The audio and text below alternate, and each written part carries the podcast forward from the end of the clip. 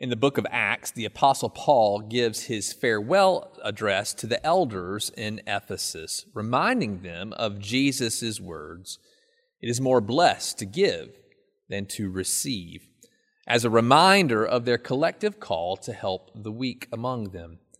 Now, even though we do not find these words in the four gospel accounts recorded by Jesus, we do know that Jesus has a lot to say about giving. In fact, Jesus' teachings on giving to the needy are interwoven into the teachings of the Torah that demand that God's people care for the orphan and the widow and the poor and the resident aliens that live among them. Therefore, God issues laws and decrees for the Israelites to care for others in their midst. In fact, the story of Ruth is a testament to a foreigner who was able to glean the fields to collect food for her and her mother in law because God's law demanded that the owner of the field leave behind anything dropped for the poor to receive. The Israelites were to remember that they were once foreigners in Egypt too, delivered by God's gracious hands. Thus, Jesus continues to admonish his people to be gracious in their giving too. However, Jesus takes what they know about giving and he calls them to follow him down the road less traveled. Jesus says to them, Be careful not to practice your righteousness in front of others to be seen by them. If you do, you will have no reward from your Father in heaven. So when you give to the needy, do not announce it with trumpets, as the hypocrites do in the synagogues and on the streets to be honored by others. Truly, I tell you, they have received their reward in full. But when you give to the needy, do not let your left hand know what your right hand is doing, so that your giving may be in secret. Then your Father, who sees what is done in secret, will reward you. Jesus acknowledges God's expectations that the Israelites care for the needy among them, but he calls them to be careful about how they practice their righteousness. He tells them not to do it publicly in order to be seen. Otherwise, they will forfeit the reward from God, their Father. Now, it might seem a bit odd that Jesus would say such things to them. I mean, his ministry was predominantly done in public.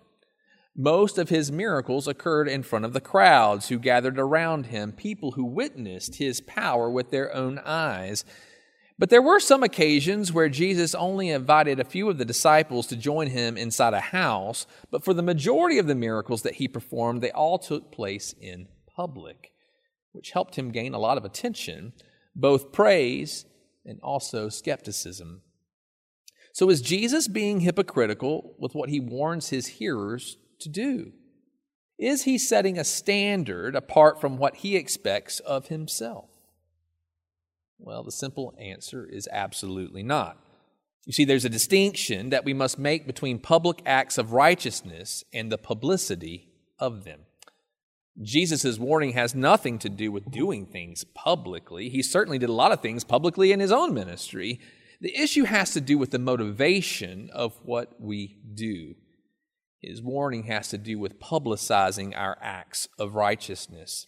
Sounding trumpets and drawing attention to what you are doing isn't necessary, says Jesus. This magnifies the act, seeking to get attention and praise from others.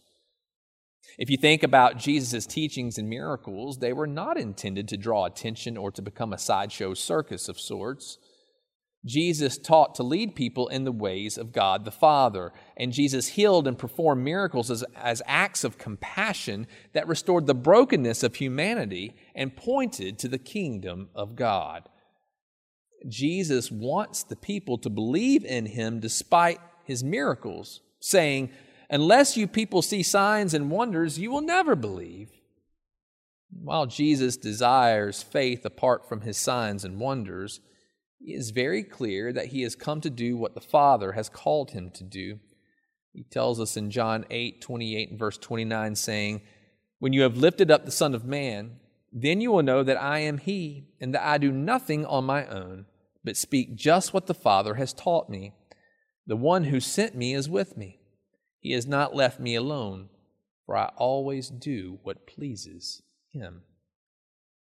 Thus, Jesus is practicing the righteousness not to draw attention to himself, but to guide others in the ways of God, pleasing the Father.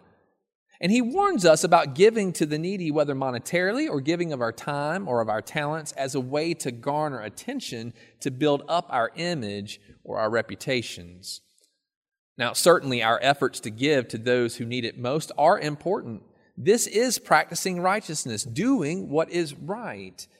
Even if we give the intent to get praise from others, we are still providing help to those who need it most. But this is typical of what so many people already do.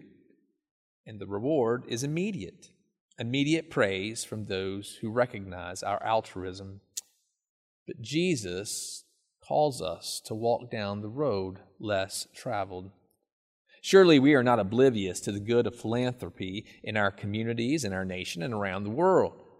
We applaud those who give of their financial resources to benefit the needs of others, as well as those who use their gifts and give their time to help folks in need. Now, I've personally seen celebrities donate personal items for auction so that funds can be raised to support cancer research, or I've seen musicians and singers do free concerts encouraging people to donate towards specific causes. I've even seen businesses donate funds to support nonprofit organizations helping folks deal with natural disasters. These are all good things. But I think for us, the essential question comes down to this why are we giving? In other words, what motivates our giving? Do we give in order to be seen by others, to be recognized as an outstanding citizen in our community, to get our picture in the paper or on the web, or even in order to protect a good reputation? Or do we give because we are commanded by God to care for the needy. Now, receiving praise is not bad in and of itself. We should all receive praise at different times for things that we do, but the praise shouldn't be the motivation for what we do. Now, I know it's sad to, to say this, but even our giving can be distorted. Now, I've served a number of churches in my years of ministry that have very wealthy members who contribute mightily to the church's operating budget. And I have witnessed some of them who have blatantly said that if the pastor or if the church leadership doesn't respond in the way that they want, that they will withhold their giving. They know that money talks. And attempting to use it as a carrot being dangled over the heads of the leaders to get their agenda met. This goes completely against the grain of Jesus' teaching, and yet it still happens.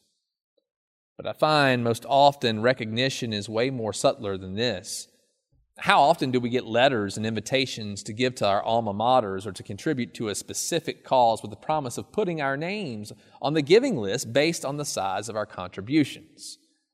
It doesn't matter where you go, you will find the names of givers on plaques or branded on the side of a building or on specific things bought for use.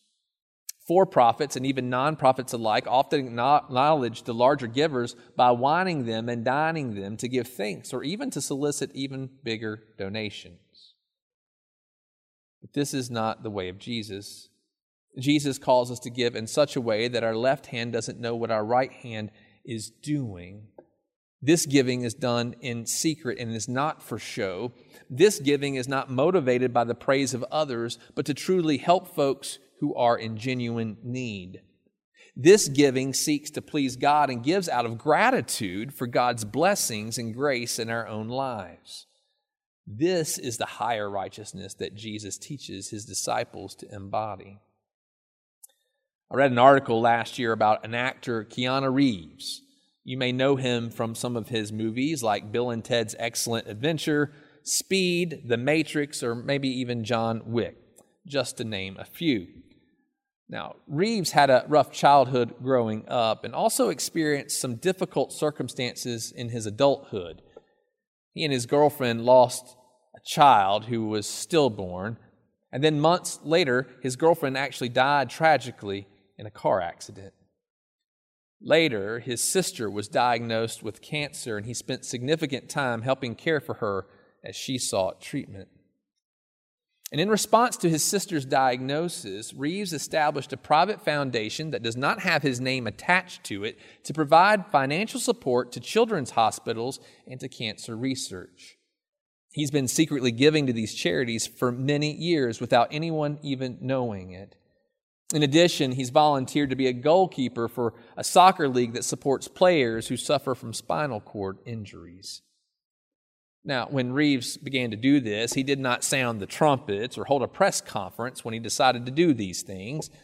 Being a celebrity, he could have easily drawn attention to himself and allowed everyone to see what a stand up guy he is, but he didn't. Instead, he quietly gave because it mattered to him. You know, it's not every day that you see such giving from celebrities. But the good news of the gospel is that you do not have to be a celebrity or be wealthy to give as Jesus directs us. You don't have to sell all of your possessions and give them to the poor, and you don't have to write a large check or quit your job to give of your time. Instead, you are called to give in secret and to give unselfishly. The Apostle Paul says it this way He says, Whoever sows sparingly will also reap sparingly and whoever sows generously will also reap generously.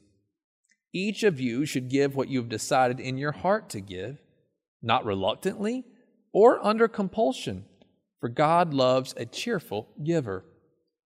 God is able to bless you abundantly, so that in all things, at all times, having all that you need, you will abound in every good work.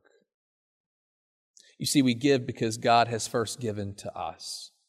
We give because God calls us to be cheerful givers. There's no specified amount that we are asked to give to the needy. In fact, we are to balance our reluctance with our compulsion and to give as our hearts lead us. The most important thing is that we give out of love for the Lord and for God's people. The most important thing is that we recognize the brokenness of others among us and respond with compassion, just as Christ has done. And truth be told, there are many ways in which we can do such things. Maybe the next time that you're at the grocery store and you put things into your grocery cart, consider purchasing items specifically for the hungry in our community and then drop them off at one of our local food pantries. You may choose to do this every time you shop as a constant reminder of God's provision for you and your continued call to care for the needy among us. You might also secretly write a check to support the Deacons Fund here at the church. You know, our deacons do not know who contributes money to the fund. Instead, they manage and discern how best to help the needy in our church, in our community, with the funds that are given. You could also contribute to a need in our local community through the Quiet Givers program, who support needs in Watauga, Ashe, and Avery counties. You can pull up their website online and see the needs that are apparent and give according to your ability. And of course, just like Keanu Reeves, you can contribute to the needs of others through various organizations that support research or help families who are suffering through terrible circumstances regardless of where we choose to give, we are called to give in response of God's grace and provision in our own lives. We are to follow the road less traveled, which leads us to give in secret so that we might receive an eternal reward from God the Father. It's not that by doing so we are saved, for no, Jesus saves us through his grace. Our reward in heaven is to hear the Father exclaim to us, Whatever you did for one of the least of these brothers and sisters of mine, you did for me. Why are we giving? Well, we give because we are serving the Lord when we give to the needy. And who better could we ever give to? So, friends, may we be the Lord's servants as we follow Jesus' commands to practice our righteousness for all the right reasons. May it be so this day and forevermore. In the name of the Father, and of the Son, and of the Holy Spirit. Amen.